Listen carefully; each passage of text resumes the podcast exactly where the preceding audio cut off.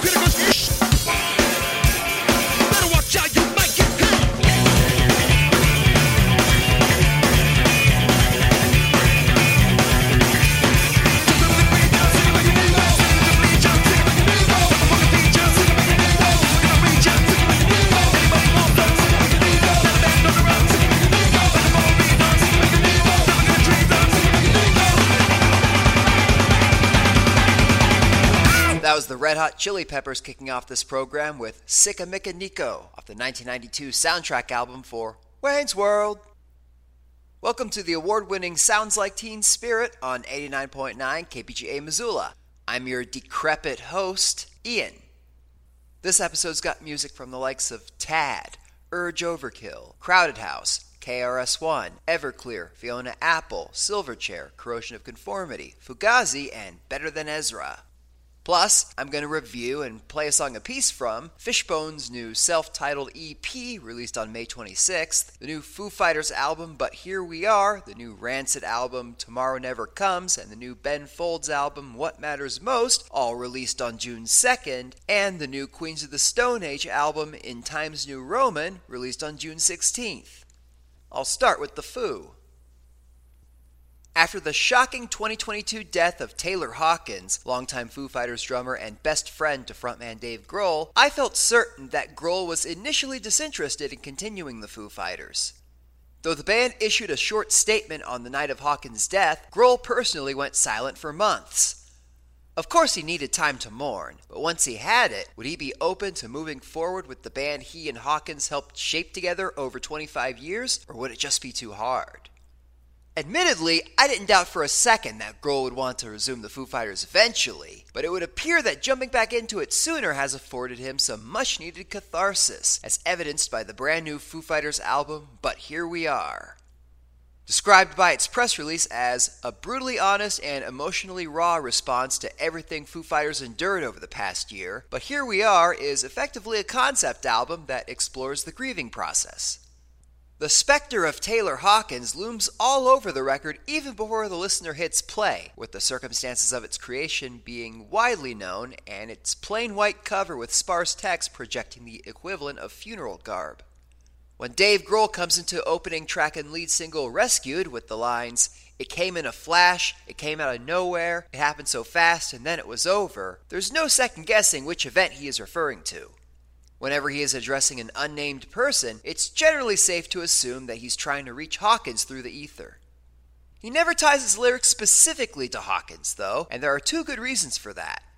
For starters, Hawkins isn't the only person Grohl is mourning on But Here We Are.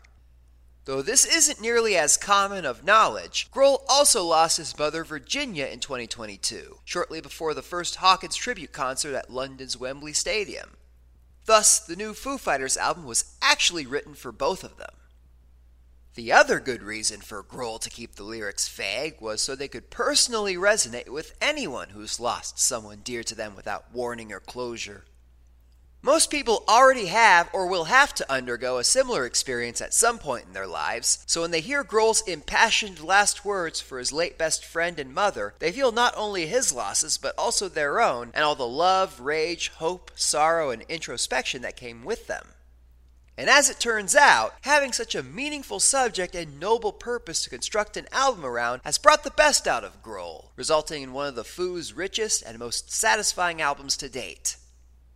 As far as its musical direction is concerned, But Here We Are is quintessential Foo Fighters through and through, though there are definitely shades of its 2021 predecessor Medicine at Midnight present throughout the disc. While it actually boasts a pretty dynamic range of moods and tempos, the bulk of the album gravitates towards that comfy mid-level sweet spot that colors much of the Foo's biggest hits, i.e. Times Like These and Best of You. However, even if the album is relatively safe compared to the last few Foo outings, it still hits you with a stunning array of powerful and memorable songs over a beefy 48-minute runtime. Aforementioned opener Rescued and the album's title track are both shining examples of the kind of medium to heavy rockers the Foo excel at. Nothing at all, in true Medicine at Midnight fashion, is laid back and poppy for its verses, but grows intense and explosive at the chorus. The Glass is a tremendous power ballad carried by the strength of Dave Grohl's voice. Show Me How employs backing vocals from his daughter Violet to mesmerizingly haunting effect. And then there's The Teacher. While most songs on the album could conceivably be addressing either Hawkins or Grohl's mother, The Teacher was unmistakably intended as a tribute to the latter, who worked as a literal teacher in life. At just over 10 minutes in length, it's handily the longest Foo Fighters song to date, and it makes those 10 minutes feel almost instantaneous as it artfully phases back and forth between chilling Pink Floydian atmospherics and pure rock and roll mania. In a particularly inspired twist, the song doesn't even take the time to properly end over its 10 minutes. The final minute or so finds Grohl repeatedly shouting goodbye with an escalating sense of desperation as the song begins to swell back up. And then he gets cut off mid-goodbye, and after a beat of silence, the tender acoustic ballad Rest gently kicks in to bring the album to a majestic close. That moment right there is every bit as emotionally stirring as any of the album's lyrics. Clearly, But Here We Are was an immense labor of love for Dave Grohl, and the rest of the band brought their A-game to the fold as well. After all, they lost someone too. While it may not be the hardest Foo Fighters album ever, it is undoubtedly the hardest hitting, and absolutely worthy of all the Grammys it will inevitably be raking in next year. Alright, this next song is the title track from But Here We Are. Enjoy!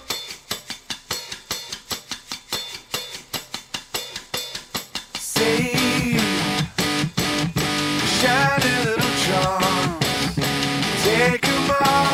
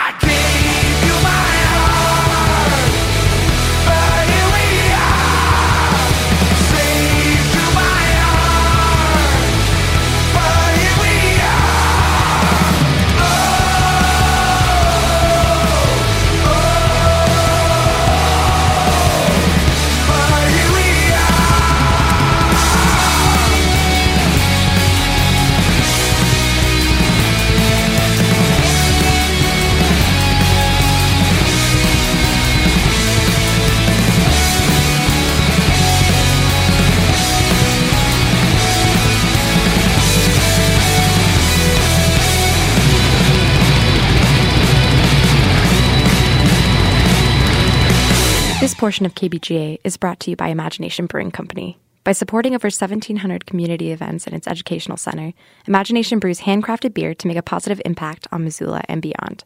For more information about what's on tap, weekly live music offerings, or to reserve the center, call 406-926-1251 or visit imaginationbrewing.com.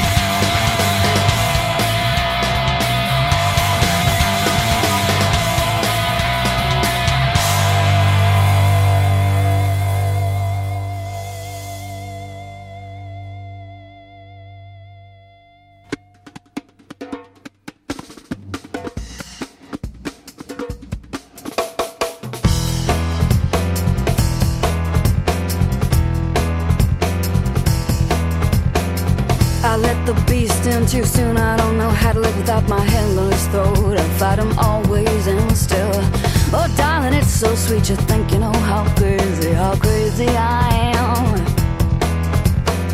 You say you don't spook easy, you won't go, but I know, and I pray that you will. Fast as you can, baby, run, free yourself up as fast as you can.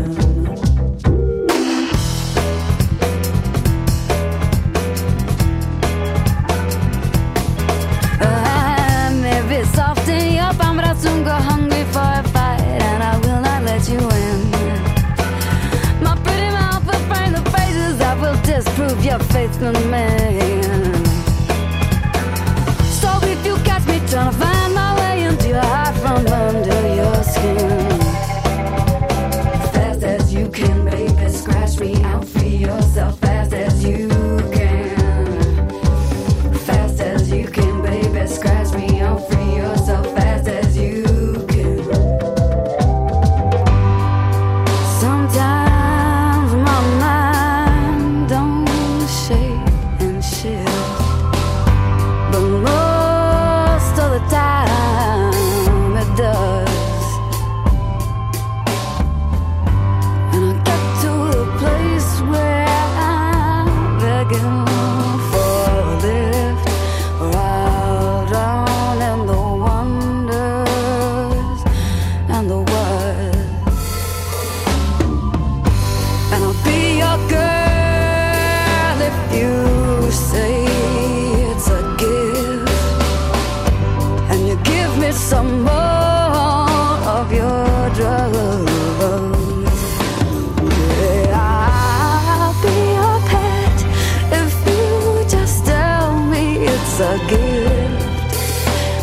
Tired of wise, choking on wise.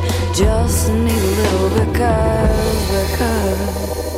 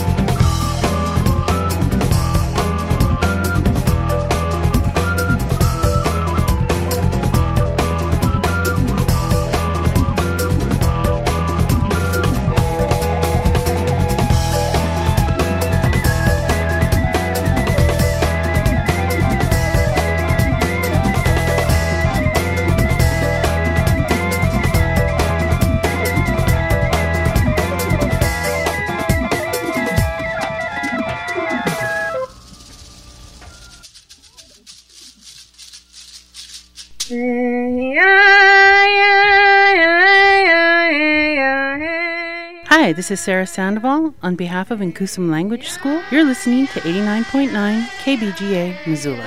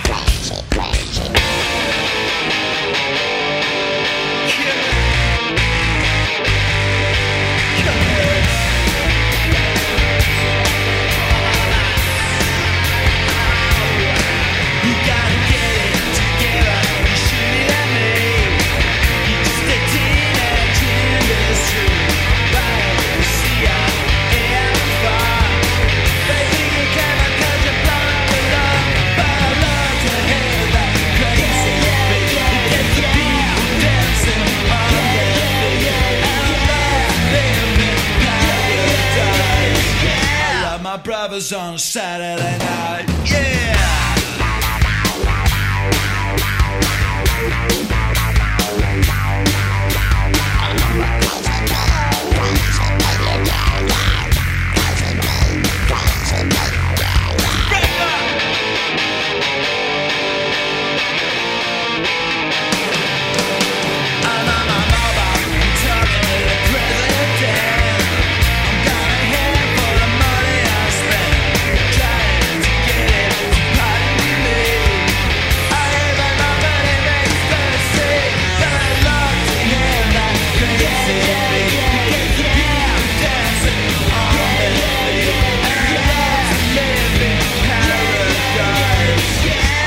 sister, and I love her tonight.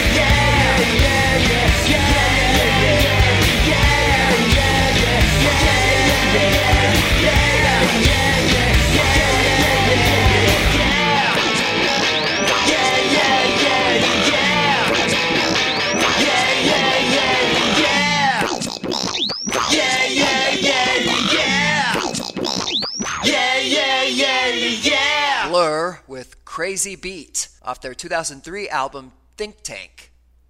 Blur are currently in the midst of their first tour in 8 years, and soon we're going to be getting their first new studio album in just as many. The band's upcoming 9th album is titled The Ballad of Darren and scheduled for release later this month on July 21st.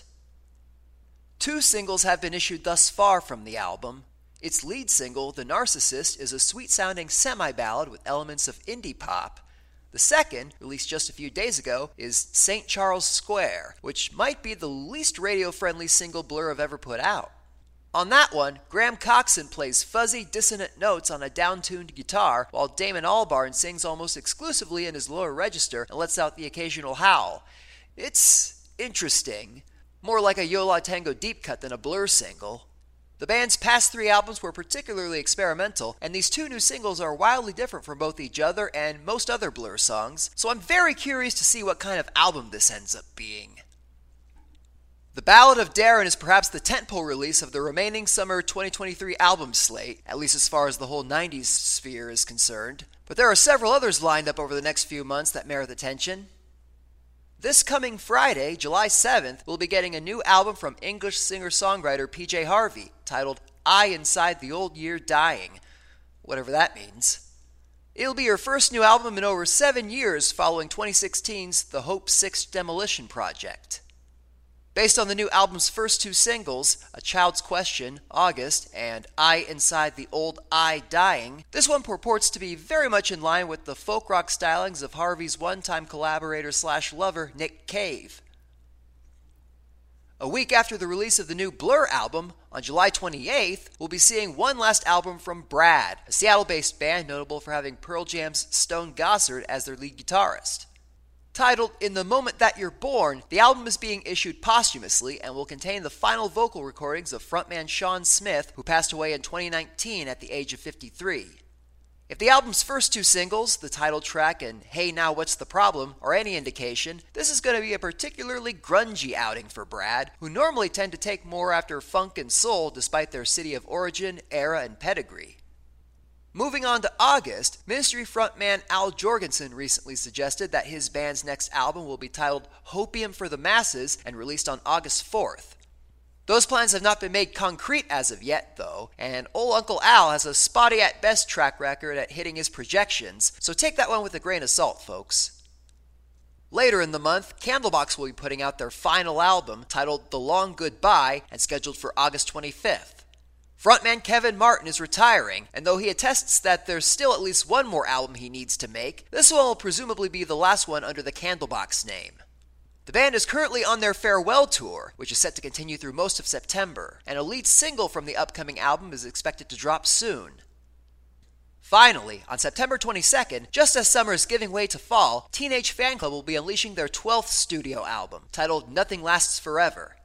The album's opening track, Foreign Land, was issued as its lead single over a month ago. It's quite catchy. And that's all the ones I've got on my calendar at this time. There are likely some others coming out over the next few months that I'm overlooking or that simply have yet to be unveiled, but whatever happens, you can expect me to review and play from at least the first few of those albums on the next episode of Sounds Like Teen Spirit. Anyway, before Blur, I played Nervous and Weird by Everclear off their 1993 album World of Noise, Fast As You Can by Fiona Apple off her 1999 album When the Pawn, ...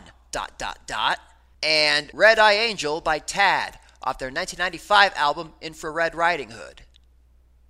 Once again, you're listening to Sounds Like Teen Spirit on 89.9 KBGA Missoula. To like this show on Facebook, go to facebook.com/SLTS2, and to hear this and other episodes of the program after the broadcast, go to kbga.org/teen-spirit. Alright, next I'm going to review and play a song from the new Rancid album, Tomorrow Never Comes. Over their 3-decade-strong career, Rancid have put out 2 albums that, for my money, are undisputable punk rock classics. 1995's And Out Come the Wolves, a.k.a. the one with their big hits Time Bomb and Ruby Soho, and 2003's Indestructible, a.k.a. the one with their other big hit Fall Back Down. Both are 19-track albums that hover around the 50-minute mark, housing songs that generally feel both more substantial than average and distinct from one another, an all-too-rare feat in punk rock. Those albums truly showcase how great Rancid can be, so it's a shame that the 4 albums they've released since Indestructible haven't been as memorable. And yes, I am including the band's latest in that count. Rather than the 2 classic albums I just described, 2023's Tomorrow Never Comes largely takes after Rancid's 2000 self-titled, which, though not quite a classic, is still a very fine album that holds its own special place in the band's discography. That album basically eschewed Rancid's tendencies towards ska and pop punk to instead deliver a hard-hitting album of short, fast street punk songs, running through 22 of them over the span of roughly 38 minutes. In that same spirit, Tomorrow Never Comes blazes through 16 tracks in under 29 minutes, making it Rancid's shortest album to date, and technically an EP by conventional length standards. No song on the album gets much longer than 2.5 minutes, and over half of them fall well beneath the 2-minute mark. Now folks, I know I've already done much bellyaching on this show about how I generally have a harder time getting into punk albums because of how repetitive and interchangeable the songs often feel to me at first. So I don't want to rehash that old argument here, except I kind of already did, so just bear with me. Sure, the songs on those albums tend to distinguish themselves to me more on subsequent spins, and the 2 albums I designated as classics have both been in my life for years and years, whereas Tomorrow Never Comes has only been out for a month thus far. However, I feel like there's more to it than just sheer exposure. You see, both And Out Come the Wolves and Indestructible were apparent classics to me pretty much right from the get-go. It was love at first listen, if you will. And although the songs on Tomorrow Never Comes have been noticeably growing on me in the short time since the album's release, I can already tell this one is not going to go down with the same hallowed status, or even as a particularly strong Rancid album. That being said, it does deliver at least a handful of new tunes worth seeking out. The album's forceful and relatively lengthy title track was undoubtedly a smart choice to lead off both the album itself and its series of associated singles. New American livens things up with a distinct Dropkick Murphys kind of flavor. It's a road to righteousness endears itself with an earworm of a chorus. The soaring anthemic When the Smoke Clears makes for a satisfactory closing track, and Live Forever and Magnificent Rogue both show how Rancid can sometimes thrive at the sub-90-second range. Ultimately, though, Tomorrow Never Comes feels like a largely inessential Rancid album and may come up short both figuratively and literally for the more impatient fans who struggle to wait the 6 years between 2017's Troublemaker and this one. However, even though there isn't really anything here that Rancid haven't already done better before, it's still undeniably nice to have them around again. Alright, next I'm going to play the aforementioned Dropkick Murphys-esque number, New American, which was issued as the 4th single from Tomorrow Never Comes on the day of the album's release.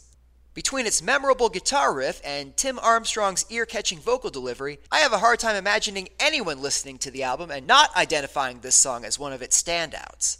It also just so happens to be the album's longest cut at 2 minutes and 37 seconds. Well, enjoy!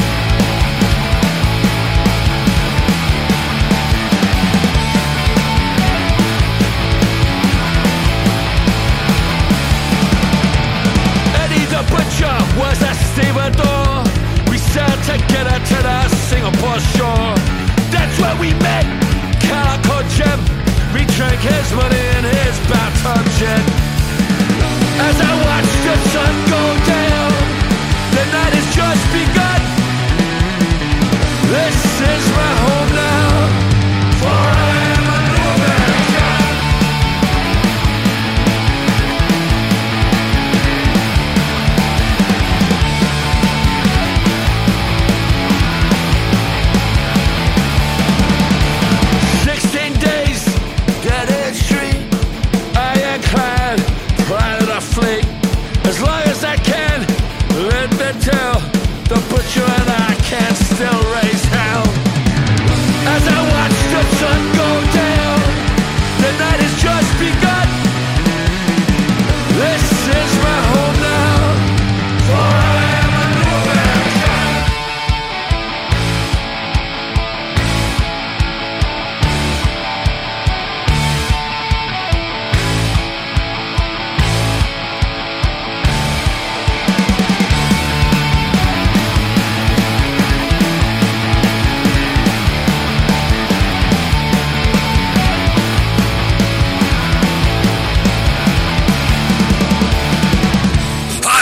Here's Bill Manspeaker, the punk rock puppet master from the band Green Jello, and you're listening to KBGA Missoula. Little Pig, let me in.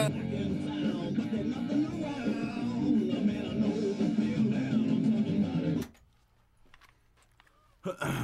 Okay.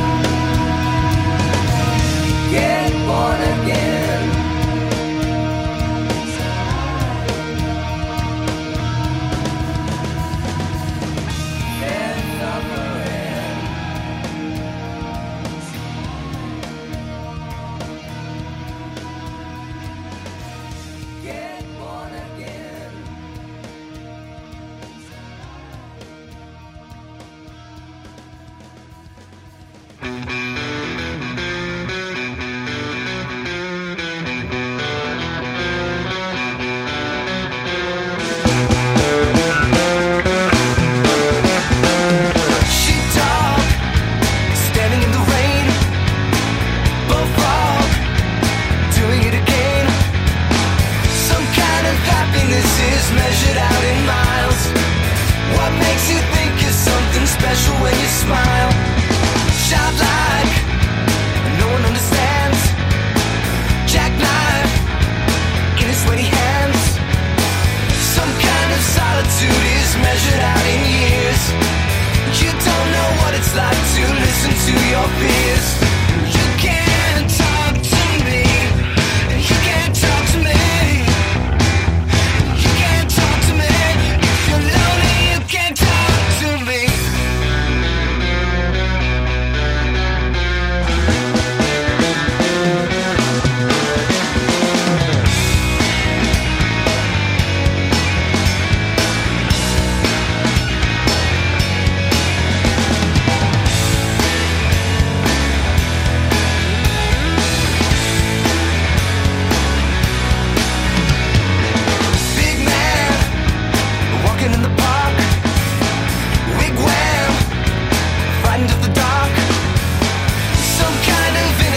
Is measured out in you. You think you know me, but you haven't got a clue. And you can't talk to me. You can't talk to me. You can't talk to me. If you're lonely, you can't talk to me.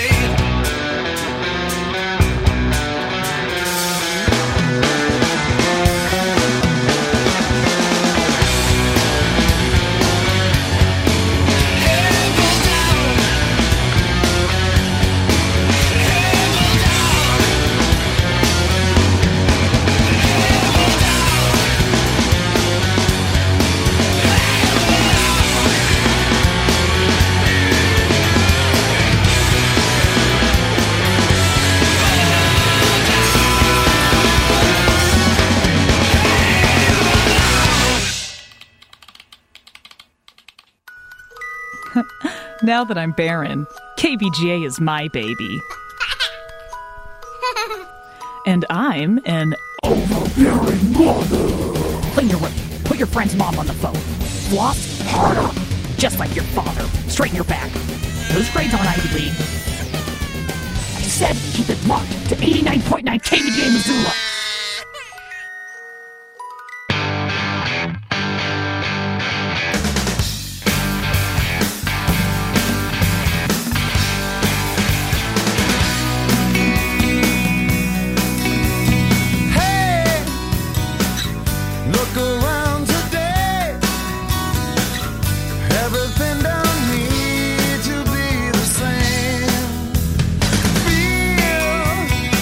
I'm feeling lonely.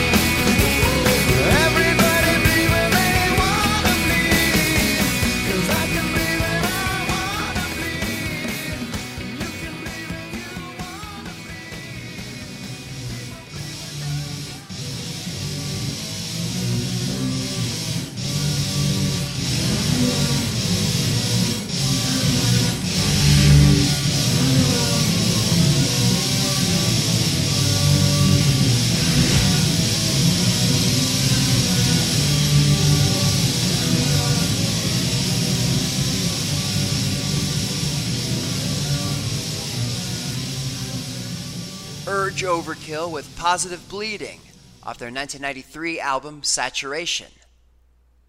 On this episode of Sounds Like Teen Spirit, we mourn the loss of former Urge Overkill drummer John Rowan, aka Blackie Onassis, who passed away on June 13th at the age of 57. Although his cause of death remains unknown, it's worth noting that he struggled with heroin addiction during his time in the band. Blackie first joined Urge Overkill in early 1991 and recorded on 3 of their albums, 1991's The Supersonic Storybook, 1993's Saturation, and 1995's Exit the Dragon. This tenure encompassed Urge Overkill's commercial peak. The band are perhaps best known for their 1993 single Sister Havana and their cover of Neil Diamond's Girl, You'll Be a Woman Soon, which was originally recorded for their 1992 EP Stull, but attained a much wider exposure following its inclusion in the 1994 Quentin Tarantino classic Pulp Fiction and on the accompanying soundtrack album. Urge Overkill initially broke up in 1997, but in 2004, co-founders Nash Cato and Eddie Rosa reformed the band without Blackie, and since then they've put out 2 more albums. As for Blackie, well, he didn't end up having much of a career after Urge Overkill. He did record the drums for Cato's 2000 solo album, Debutante, but aside from that and an appearance on the 2016 Joe Ronchetti song, Dead Friends, he was virtually absent from the music world in the 21st century. Along with Blackie, a couple other notable drummers passed away last month. Former Butthole Surfers drummer Teresa Taylor, aka Teresa Nervosa, died on June 18th at the age of 60 due to lung disease. She first disclosed her diagnosis on Facebook in late 2021, saying, "I know I smoked like a chimney and this is to be expected." Teresa Nervosa was a secondary drummer in the Butthole Surfers, and she and primary drummer King Coffee often presented themselves as brother and sister simply because people thought they looked like siblings, but they were not actually related. She served in the band from 1983 to 1985, from 1986 to 1989, and from 2008 to 2009, recording on their first 4 studio albums. She also had a prominent role in Richard Linklater's 1991 cult film Slacker. Finally, early Megadeth drummer Lee Roch passed away on June 23rd at the age of 58. Roch was the first drummer officially hired by Megadeth following a brief trial period with Dijon Carruthers, but his tenure didn't fare much better, ending within mere months. The only Megadeth recording he was featured on was the 1984 demo Last Rites, which consisted of 3 songs that would later appear on the band's 1985 debut album Killing Is My Business and Business Is Good. Roch then joined the thrash band Dark Angel, but his time with them proved even shorter and less fruitful, as he left by the end of 1984 with no recordings to show for it. In 1986, he joined War God, a new band led by future Phantom Blue guitarist Michelle Meldrum, but they promptly disbanded after cutting a demo in 1987. Since then, Roch had effectively retired as a musician, though he did occasionally perform on the local level in his native Ohio, particularly for his church. No cause of death for Lee Roch has been given. Anyway, before Urge Overkill, I played Hey Bulldog by Toad the Wet Sprocket off the 1997 soundtrack album for I Know What You Did Last Summer, Get Born Again by Alice in Chains off their 1999 compilation Nothing's Safe, The Best of the Box, and Who's Got the Fire by Corrosion of Conformity off their 2000 album America's Volume Dealer. You're still listening to Sounds Like Teen Spirit on 89.9 KBGA Missoula. To like the show on Facebook, go to facebook.com/SLTS2. And to hear this and other episodes of the program after the broadcast, go to kbga.org/teen-spirit. All right, next I'm going to review and play a song from the new Queens of the Stone Age album, In Times New Roman. Well, folks, at this point it's official. Queens of the Stone Age are firmly within the protracted album cycle stage of their career. Sure, most bands end up having at least 1 or 2 odd periods where unique circumstances get in the way of new music, but generally when a band's star rises to a certain height, their album releases become consistently sporadic going forward. Queens of the Stone Age used to put out new albums every 2 to 3 years without fail, but ever since 2007's Era Vulgaris, their average turnaround time has ballooned out to over 5 years. Of course, when fans are made to wait that much longer between albums, the standard they hold them to naturally becomes that much higher. And there's no denying that plenty of AAA bands like Pearl Jam, Metallica, and the Chili Peppers have sometimes buckled under the weight of those lofty expectations. However, thus far I feel like Queens of the Stone Age have been keeping a cool head under pressure, growing steadily more ambitious, and possessing the vision and follow-through to realize their ambitions. Though their 2013 album, Like Clockwork, is admittedly not one of my favorites, it has proven to be a substantial grower in the decade since its release. On the other hand, 2017's Villains blew me away enough to be named my Album of the Year on Sounds Like Teen Spirit's inaugural AOTY show. In my experience, any album following up an AOTY contender, let alone winner, is bound to disappoint if it amounts to anything less for its respective year. And so it pleases me to report that 2023's In Times New Roman manages to meet that high bar, delivering another thoroughly robust and satisfying listening experience from Queens of the Stone Age. Musically speaking, the album takes after its 2017 predecessor to at least some extent. Certain tracks, such as Obscenery and Made to Parade, do have an unmistakable Villains-esque feel, and although the band didn't bring back Mark Ronson as producer, electing to just do it themselves this time, the production work often approximates Ronson's style. However, In Times New Roman seems less like a follow-up to Villains than it does to Queens of the Stone Age's entire back catalog, with shades of practically all their albums being detectable in the mix. For instance, Paper Machete is a classic-sounding Queens rocker that could have easily been featured on Rated R or Songs for the Deaf. Lead single Emotion Sickness feels like a bona fide Era Vulgaris cut, with harsh guitar tones and choppy riffs that belie an alluring chorus you can lose yourself in. Negative Space also recalls Era Vulgaris, but its full-bodied guitar and bass combo and relatively measured tempo are more in line with Lullabies to Paralyze. And Carnivoyeur and Sicily both recall Like Clockwork on account of their dark atmosphere and use of orchestral instruments. Oh, but it's not just the various past iterations of Queens of the Stone Age that In Times New Roman drew inspiration from. Much like Villains before it, this album also sometimes channels some of frontman Josh Homme's other projects. 9-minute closing track Straight Jacket Fitting meanders along on a thick, dirty, and bluesy groove that feels highly reminiscent of Them Crooked Vultures. Time and Place is akin to a Desert Sessions song, if anything, but it's really kind of its own thing altogether. And What the Peepholes Say evokes Eagles of Death Metal with its high energy and danceability. It may just be the catchiest song on the album, which is no small feat amid this particular crop of songs. Ultimately, In Times New Roman is not an album from which you can just cherry-pick the highlights and move on. All 10 of its tracks are utterly essential, ranging in quality from solid to show-stopping, and the album as a whole feels sufficiently meaty and reasonably cohesive for how varied it is. Will Queens of the Stone Age be able to claim a second Album of the Year title from Sounds Like Teen Spirit? It's hard to say. Depeche Mode, Iggy Pop, and of course the Foo Fighters have also posted rather strong showings this year, and more importantly, 2023 is only about half over. But make no mistake, Josh Homme and company have most certainly thrown down the gauntlet. Alright, next I'm going to play Time and Place, because there really is nothing else like it in Queens' oeuvre, and it needs to be heard by as many people as possible as quickly as possible. Well, enjoy!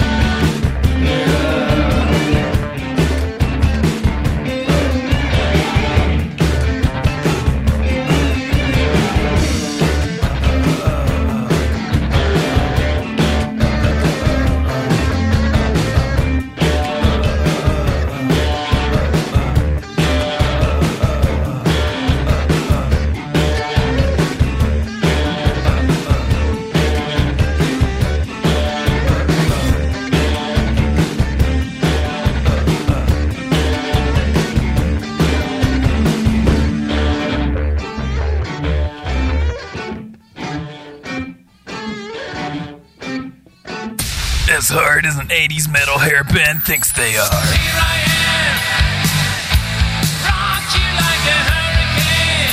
rock you like a hurricane. College radio is 89.9 FM, KBGA, Missoula. Money, M-O-N-E-Y-Y.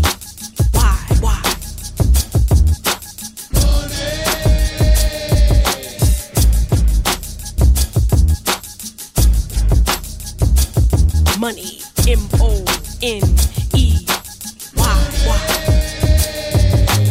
M-O-N-E-Y, what you need to just get by. Money, honey, ain't it funny? Money, people wanna die. It seems without money, people cry, people will lie. You cannot deny, without money, you can't apply for anything that captures your eye. I wonder why, the root of all evil, let me teach you, now who am I? The MC, teaching my people, don't live that lie. You got to get money, but don't let money get you die. I can break it down like whatever you want. Whatever you spend your money on strong, yo, that's what you blunt. Spend your money on these honeys, yo, if that's what you want. Spend your money on attorneys if you're going to court. If I look around your neck, I can see what you bought. What you think, you get respect? No, you taking the short. Yo, you need the money, of course, you need it to live. Yo, what you put your money on, Chris? Yo, right on my kids. M-O-N-E-Y, don't ask why. It is the root of all evil, though very necessary to your livelihood. It's all good when you've got enough, till enough ain't enough, and you hit upon rough times. You make your money and I'll make mine. Yeah, we need the M-O-N-E-Y. Don't get me wrong, mistaken this song like money is not important. Yes, it is, just be strong. It's the reason for the thieving and that war going on. It's the reason that you see in all these girls in the thong. It's the reason that the radio's on. It's the reason that you believe in. You gotta work from sun up till dawn. It's the cravings that connect you to that money you making. Your desire is the fire, got you feeling you slaving. Free yourself. Money doesn't make you the man. Be yourself. A man gets his money in grants. Okay, I'ma get this money really all day, but not to the point where I'm going the wrong way. I'ma put my money down on rides and all that. Hook up the house so me and my spouse can fall back. Invest in my knowledge way beyond college. Write books and fly hooks in my cottage. Cheese, crisp bling blingin', yo please. Money is an energy that gets what I need. I can understand them cats that rap flossin' and frontin'. It's all good, they from the hood never had nothing. They just got their money and everything sunny. Hear what I'm saying, they playin' boy and looking for bunnies. Then we floss what we bought, forgetting that sharing is what we've been taught. Cause this here getting money is an individual sport. Money can get me in to the same places where years ago my bros and sisters with black skin were confined to the back door and the kitchen. Last verse, with your cash purse, reaching to your wallet, nothing allotted that hurts. Breath's thinking, you're thinking, but can't afford certs. Need a dollar and baby hollering, nah, work. I don't know how you gonna get the dough. You could become educated, you could become a hoe. You could do both, that's like putting butter on toast. The bread is the knowledge, butter is what gets you there close. Money is funny, how a piece of paper can make or break your very existence. Quick as it come, quick as it go, you better know about the ebb and the flow. You get money in droves, trick it on cars and blow, throw dollars at black queens, cause for the dough they'll strip their clothes, and for the right amount of money, a king will pimp his queen into being a hoe on a stroll. Life will always be hard when you choose to make money your God. God.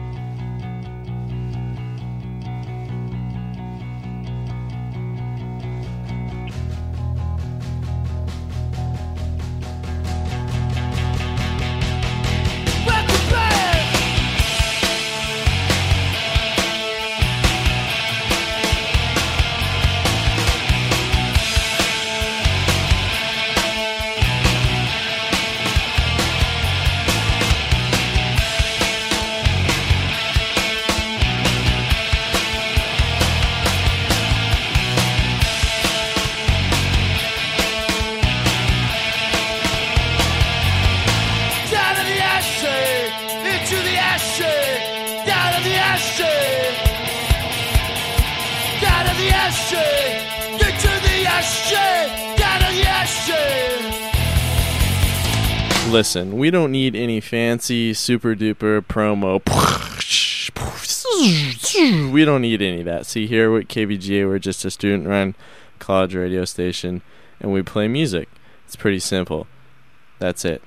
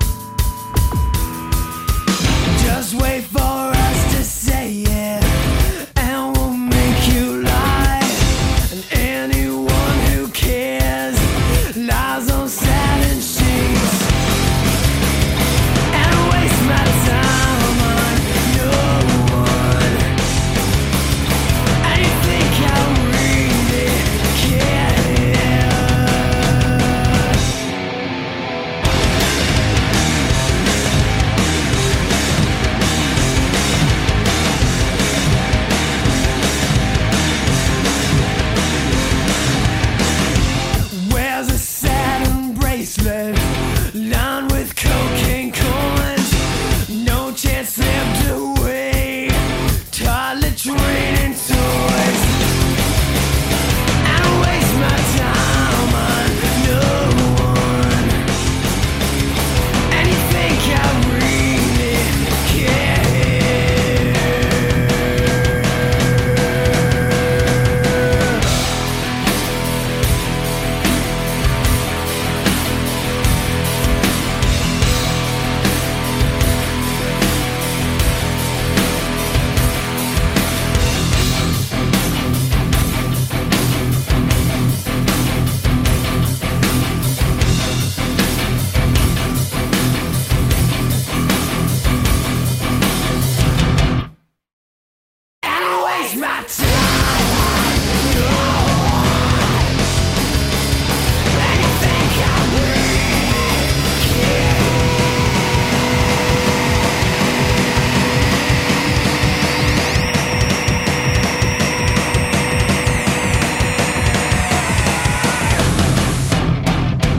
Hi, this is God, and whenever I'm in Missoula, which is always because I'm omnipresent, I listen to all the radio stations at the same time, including KBGA. KBGA Missoula, 89.9.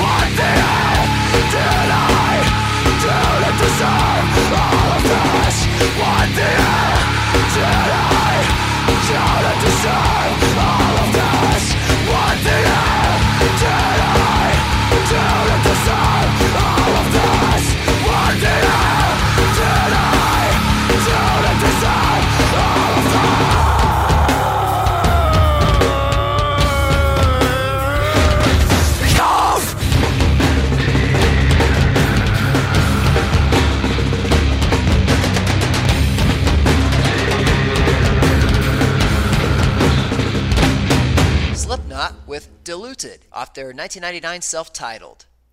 Well, folks, That first full week of June 2023 was certainly a weird and confusing time to be a Slipknot fan. With the band having issued their latest album, The End So Far, just last fall as their final release on Roadrunner Records, coupled with their intent to move away from the traditional album cycle when launching into the next phase of their career, I think most of us were expecting it to be all quiet on the Slipknot front for at least a little while. And yet, a rapid-fire series of developments with the band, one of them being quite substantial, unfolded before us during that first week of June, and as of press time, they are still without any explanation or logical congruence whatsoever. For starters, on June 7th, the day that Slipknot were set to kick off a short European tour, founding percussionist Sean Clown Cran announced that he would be sitting out the tour to tend to his wife amid a medical emergency, though he did end up rejoining for a few shows in the middle. So far, pretty clear-cut and straightforward. Of course, things get a lot more bizarre and nonsensical from here, otherwise I wouldn't be talking about them right now, so buckle up. You see, Clown's announcement wasn't even the biggest blow Slipknot's 2023 European tour would face that day. Also on the 7th, it was separately announced that Slipknot would be parting ways with longtime keyboardist/sampler Craig Jones. At the time of his departure, Jones was the second most tenured member of Slipknot, having joined in 1996, roughly a year before Corey Taylor, so this is kind of a big deal. The band broke the news via some brief, generic, and entirely uninformative statements shared across their various social media platforms, which they then deleted almost immediately, save for the one on the Knotfest Instagram, which was probably an oversight. That night, during Slipknot's tour opener in Austria, a new mystery keyboardist with a unique mask made their debut on stage in Jones' spot, and a captionless photo of the new member was posted to the band's social media following the performance. But hang on, folks, it gets even weirder. On June 8th, Slipknot released a new instrumental track titled Death March, which was essentially a reworking of the intro to Adderall, the rather unconventional opening track to 2022's The End So Far. The next day, it was revealed to be a teaser for a surprise new EP titled Adderall, basically just consisting of a few alternate versions of the eponymous track. It was issued under Roadrunner Records despite the supposed fact that the band's career-spanning contract with Roadrunner ended last year. Again, no explanation has been offered for any of this, so now we're left with nothing but questions. Why is Craig Jones no longer in Slipknot all of a sudden? Who is the band's new keyboardist? Why did they just put out such a random and inessential EP on their former record label, and more importantly, why did they deem it fitting to coincide its release with the departure of their second oldest member? There's no apparent reason or rhyme to this whole chain of events, and the band haven't yet made any attempt to clarify things. Even the notoriously outspoken Corey Taylor has remained tight-lipped on the matter. He did give an interview with Chaos Zine on June 16th where he briefly touched on the new mystery keyboardist, saying, "It took him a second to kind of find his way, but now he's killing it. He's really, really good," while also referring to him as a total musician. However, he did not take the opportunity to address what happened with Jones.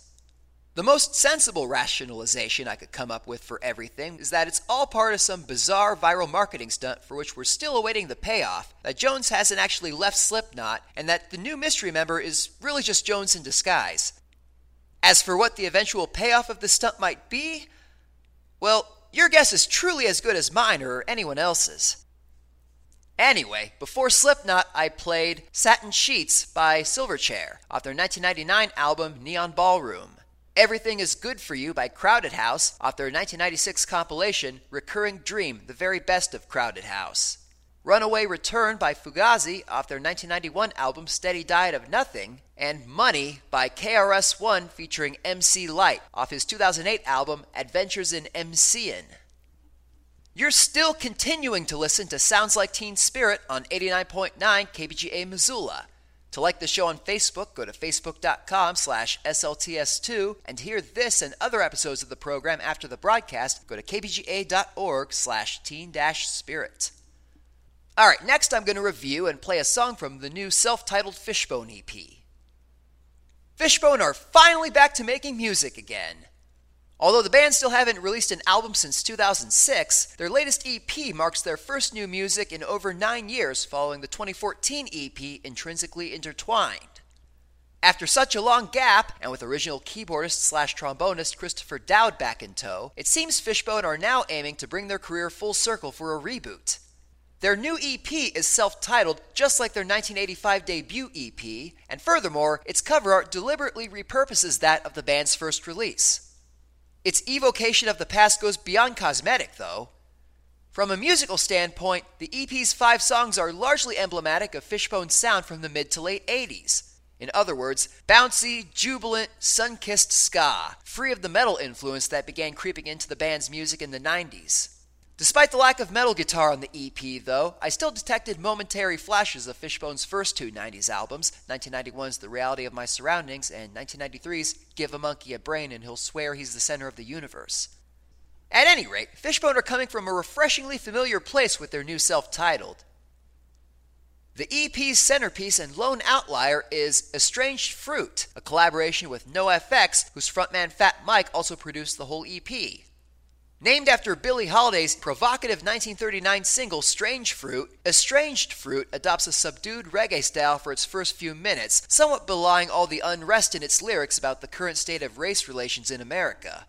For its final minute, the song pivots hard into full-on punk rock territory, which is undoubtedly where the NoFX guys come in. It's thoughtful, timely, and incredibly striking, and I really hope Fishbone goes back to that particular well in the future. The remaining 4 songs on the EP are more uniform in style, but they sound sufficiently distinct from one another, and each one's inclusion ultimately bolsters the EP and helps to make all of its fleeting 16-inch minutes count. Lead single and opener, All We Have Is Now, is a pretty typical feel-good anthem from Fishbone, with its joyous melody, steady beat, and life-affirming lyrics. I Don't Care is a stellar showcase for returning member Dowd, who sings lead vocals on the track and injects plenty of his signature keys into the mix. Cubicle, also sung by Dowd, is about the monotony of the regular 9-to-5 grind, and it's undoubtedly the fastest song on the EP, save for that final minute of Estranged Fruit. And Wake Up My Child makes for a strong closing track between the urgency in its chorus and that crazy little saxophone solo on its way out the door. Overall, Fishbone's 2023 self-titled EP is an absolute riot that finds the band in vital and stable form. In an ideal world, it will soon pave the way for a new full-length LP of similar quality. Ideally, with Fat Mike once again on board as producer, of course. Alright, after a bit of back and forth over which of the EP songs I was going to showcase, I ultimately landed on Cubicle. Enjoy!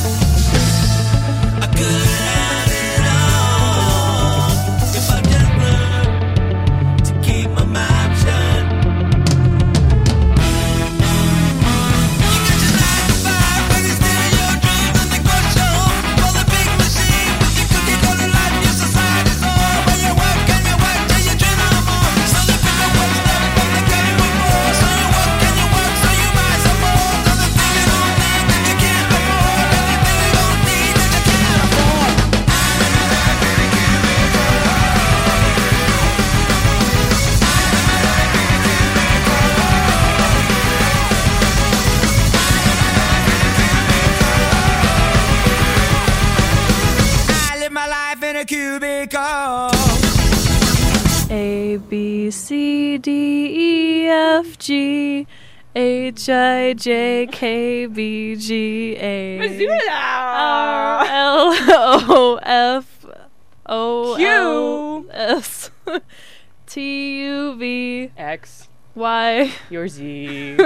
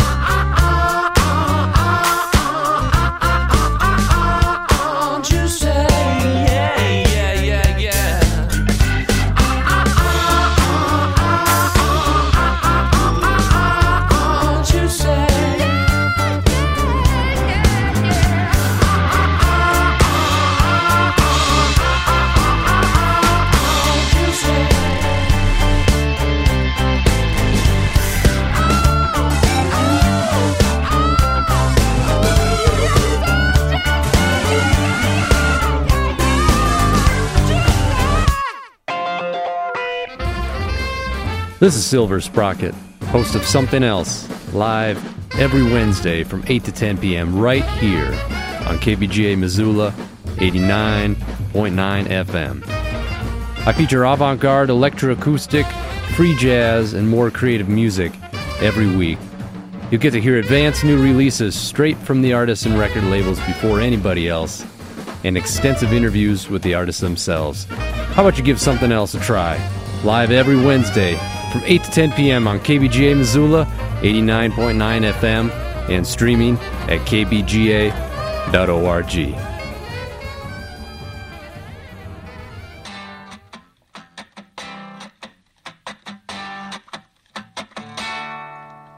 She's gonna hand you a red-headed Gabriel coming from the bar in a plastic tie. He's gonna swing from the tree of life. He's gonna try to sell you on a great big lie. But when you speak to her, her eyes light up. The music spills right into your cup. The minstrels play and the waitress brings ice. There are pies on a carousel, half a slice, but watch out, she ain't no good for you. He's gonna spin like the tractor pull. She'll sit back when he tells his tale. He's gonna yell when he drinks his beer.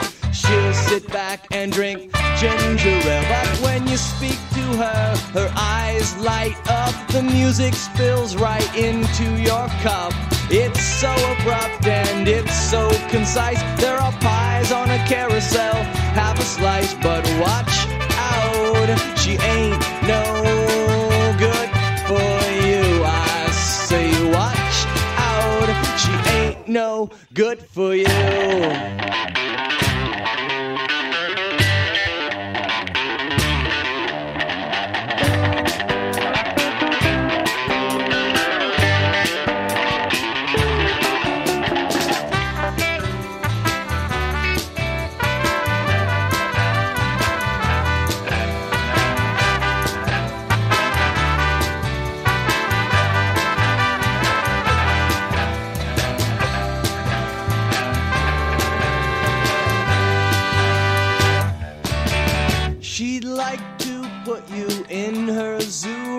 Between the canaries and the cockatoos, she'll pull out your feathers for her brand new hat. And when she's done that, she'll feed you to her cat. So watch out, she ain't no good for you. Watch out, she ain't no good for you. Watch out, she ain't no good for you.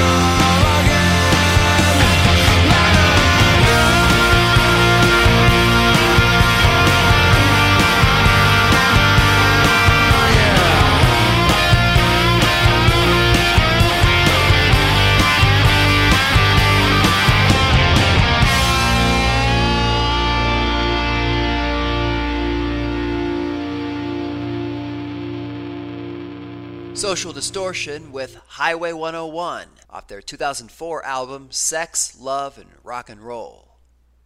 Social Distortion frontman Mike Ness has been diagnosed with stage 1 tonsil cancer. Ness disclosed his diagnosis in a statement issued June 7th across his social media channels, also announcing that the band's 2023 summer tour and first new studio album since 2011's Hard Times and Nursery Rhymes would be postponed as he undergoes and recovers from surgery and chemotherapy. As per the statement, Ness alleges to have received the news during the pre-production stage for the new Social Distortion album, adding, "I was feeling well enough to continue with recording in the studio up until the very day before surgery. The band and I were so inspired and excited to lay down these tracks, which, by the way, sound fucking awesome." He went on to outline his treatment plan, stating, "The recovery from surgery is a day-by-day process, and in 3 weeks we start radiation, and that should be the last therapy I need. The team of doctors are certain that once finished with this course, I will be able to start the healing and recovery process. We expect a full recovery, enabling me to live a long and productive life." So at least his prognosis is good. Ness concludes by thanking his family, friends, and fans for their support and reassuring them that the delayed album and tour will be delivered in time and exceed all expectations. Folks, I know I have ripped on Mike Ness at least once before on this program for taking what is now 12 years and counting to put out an 8th Social Distortion album, having said in an interview shortly after the last album's release that he had already begun thinking about the next one and didn't want to take 7 years between albums anymore. However, in light of recent developments, I reckon I'm going to have to cut him some slack going forward. For one, cancer really truly is one of the best possible excuses not to do something. It really doesn't matter what. Also, this is the most forthcoming he's ever been about the new album's progress, and I think that merits appreciation. I wish Mr. Ness a speedy recovery and look forward to hearing that next Social Distortion album whenever it winds up dropping. Anyway, before Social D, I played Ain't No Good by Cake off their 1994 album Motorcade of Generosity, Juicy by Better Than Ezra off their 2005 album Before the Robots, and Various Methods of Escape by Nine Inch Nails off the 2013 album Hesitation Marks. And that about wraps up a garish episode of Sounds Like Teen Spirit on 89.9 KBGA Missoula. I have been your host, Ian. I'm concluding this one with my review and a song from the new Ben Folds album, What Matters Most. Ben Folds is one artist I think people generally imagine to be a lot more prolific than he actually is. I know I did. In truth, he has only released 10 albums to date across all his projects over roughly 3 decades. That's not bad, but considering how omnipresent he seems to be in the pop cultural arena and the frequency at which he tours, you'd think he would have more albums to show for it. Before this summer, his most recent album was 2015's So There, a collaboration with the New York-based 6-piece chamber ensemble Y Music. However, it had been 15 years since his last proper solo album. The newly released What Matters Most is a Ben Folds solo album in the most literal sense of the term. Past Ben Folds albums often sounded like they could have been recorded by his former band Ben Folds 5, but on What Matters Most, it really does seem like Folds is almost entirely by his lonesome. The percussion on the album is sparse and sometimes non-existent, and the same also goes for guitar. Most of the time, all you're really getting is Folds singing over his piano keys. However, even though the album isn't as lively or dynamic as you might expect from Ben Folds, his talents as a vocalist, musician, and songwriter ultimately shine through and go a long way towards keeping the listener engaged.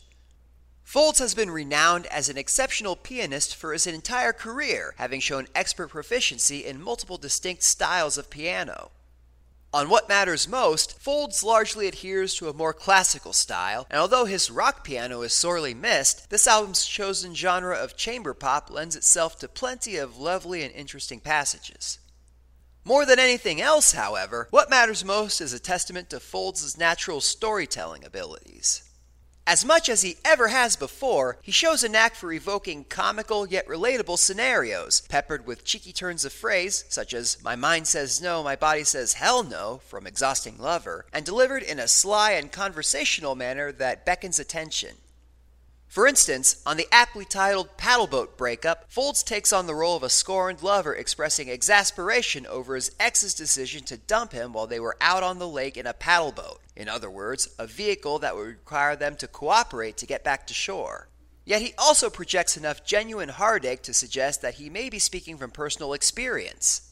On Christine from the 7th grade, Folds laments finding an old crush on social media and seeing that she's devolved into far-right hate-mongering lunacy, something almost anyone on the other side of the aisle can relate to.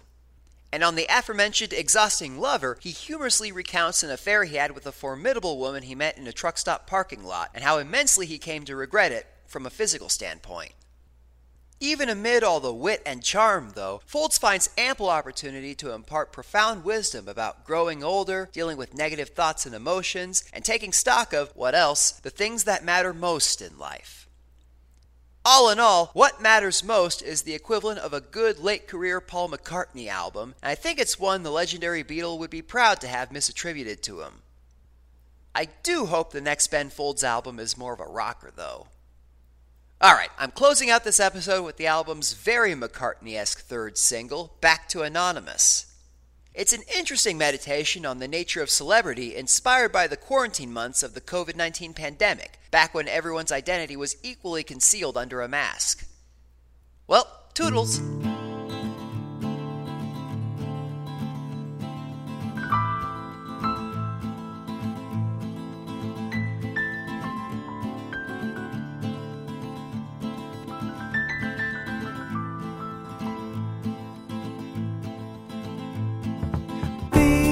Days, it doesn't matter, I can let myself go. No disguise, just go for a stroll. It's back to anonymous. But those years were one big blur, I'm not sure where I have been. A dream of peace is back now and then.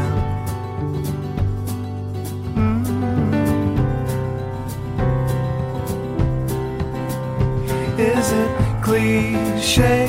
Does it sound so ungrateful when it comes out that way? If so, I only mean to say thank you for those crazy days, but it's back to anonymous.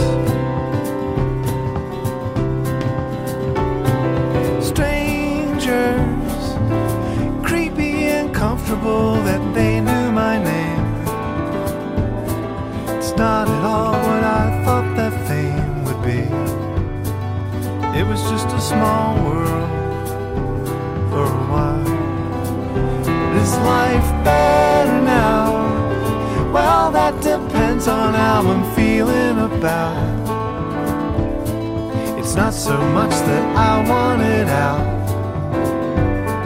I really didn't have say, and it's a big world with unfamous people who deserve the grand applause, and they quietly carry on. Like to think that I could be that strong, daydreaming on the bus, that's all. Now it's back to anonymous.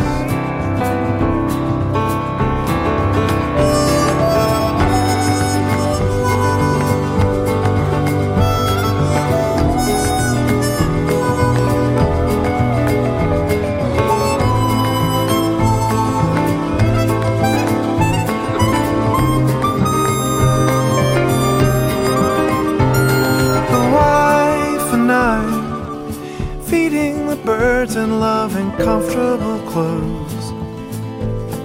The neighbors, they don't wink like they know. Back when they'd say, savor this moment, it's your time, seize the day. But I couldn't stay awake, and I didn't feel a thing. finds me when I start to think I might throw my hat back in the ring. It's time.